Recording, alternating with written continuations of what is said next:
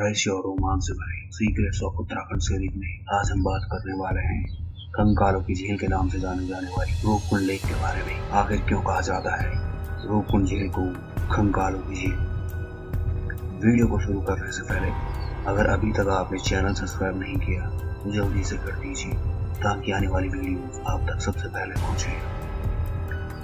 भारत का हिमालय राज्य उत्तराखंड यूँ तो असंख्य अनसुलझे रहस्यों से भरा पड़ा है। लेकिन चमोली ज़िले में सोलह हज़ार चार सौ फीट की ऊंचाई पर स्थित रूपकुंड झील न सिर्फ़ अपनी खूबसूरती के लिए जानी जाती है, बल्कि यहाँ मिलने वाले हज़ारों रहस्यमयी कंकालों के लिए भी जाना जाता है। रूपकुंड झील विश्वविख्यात नंदा देवी राजा का प्रमुख पड़ा हुआ है। नंदा घुमुटी और त्रिशूली जैसे विशाल हिमखंडों की छाव में अंडाकार आकृति वाली यह झील 12 मीटर लंबी 10 मीटर चौड़ी जबकि 2 मीटर से गहरी है। हरे भरे रंग की यह खूबसूरत झील करीब छह महीने बर्फ़ से ढकी रहती है। रूपकुंड झील की उत्पत्ति के बारे में धार्मिक मान्यता है। एक बार जब भगवान शिव और नंदा देवी कैलाश जा रहे थे तो देवी नंदा को प्यास लगती है। लेकिन इस बर्फीले क्षेत्र में कहीं पीने का पानी नहीं मिला। इसके बाद भगवान शिव ने अपना त्रिशूल धरती पर गाड़ दिया और वहाँ से कुंडाकार जल धारा फूट पड़ी। तब देवी नंदा ने कुंड से पानी दिया और उसके स्वच्छ जल में स्वयं और शिव के रूप को एक साथ देख आनंदित होगी। तभी से यहाँ का, तभी से यह कुंड रूपकुंड कहलाया।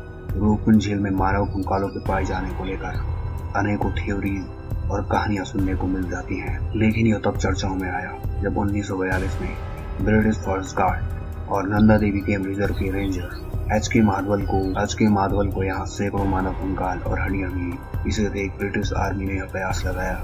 कि हो। न हो यह सभी नरकंकाल जापानी सैनिकों में हैं, जो दूसरे विश्व युद्ध के दौरान भारत में ब्रिटेन पर आक्रमण करने के लिए हिमालय के रास्ते घुसते वक्त किसी भयानक आपदा में मारे गए होंगे। लेकिन जाँच के बाद पता चला कि ये कंकाल जापानी सैनिकों के नहीं थे, बल्कि दूसरे विश्व युद्ध से कहीं ज़्यादा पुराने थे। इसके बाद से भूकुंड के इस रहस्य से जुड़े दावों की मानो आ गई।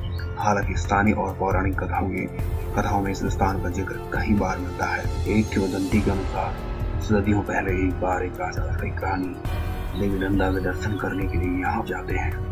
लेकिन वे अकेले नहीं जाते और अपने साथ पूरा लाऊ लश्कर, नौकर, चाकर आदि लेकर जाते हैं। यात्रा के मार्ग में खूब धमा चौकड़ी मचाई। यह देख नंदा देवी गुस्सा हो गई और उनका क्रोध भयंकर बिजली और तूफ़ान बनकर उन पर मिला। और वे वही बर्फ़ में दबकर मौत के मुँह में समा गए। उस रूप इस कथा को कन्नौज के राजा यह से संबंधित भी मानते हैं। वहीं एक अन्य कथा में माना जाता है, यह कंकाल हिमालय क्षेत्र में रहने वाले उन लोगों के पूर्वजों के हैं, जहाँ मृत्यु के बाद मुर्दों को हिमकुंडों में विसर्जित करने की परंपरा थी। इस बात को प्रमाणित करने के लिए साहित्यकार यमुना दत्त वैष्णव कहते हैं कि गढ़वाल के कुछ सीमान गाँव में मुर्दे ऊँचे ऊँचे हिमखंडों तक ले जाकर विसर्जित करने की प्रथा है। माड़ा गाँव जो कि 12,000 फीट पर स्थित है निवासी अपने मृतकों को सतोपन तक ले जाकर विसर्जित करते हैं। संभवतः रोपण ऐसा ही संस्थान हो जहाँ प्राचीन काल में कत्यूरों के लोग अपने मुर्दों को उनकी सदगति के लिए हिमकुंडों में विसर्जित करते थे जबकि कुछ लोगों का मानना है कि यहाँ मिलने वाले कंकाल उन लोगों के हो सकते हैं जो पूर्व में आई किसी महामारी या असाध्य रूप से पीड़ित थे। जिन्हें यहाँ एकांत के लिए छोड़ा गया हो।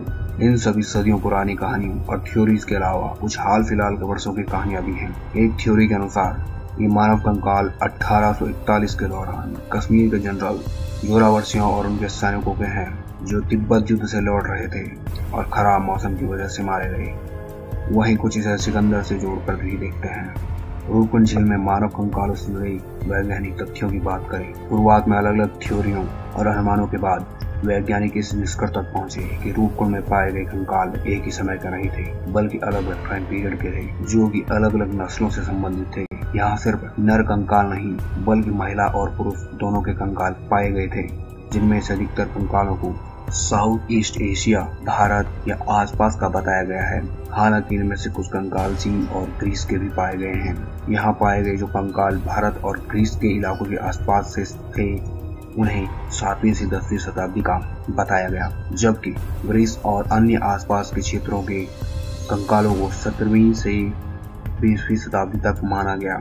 वैज्ञानिकों ने यह भी दावा किया कि जाँच में इन कंकालों में कोई बैक्टीरिया बैक्टीरिया या बीमारी पैदा करने वाले कीटाणु के अवशेष नहीं मिलेंगे। हालाँकि यह भी संभव है कि कीटाणु या विषाणु अब मौजूद न हो या बहुत कम मात्रा में हो।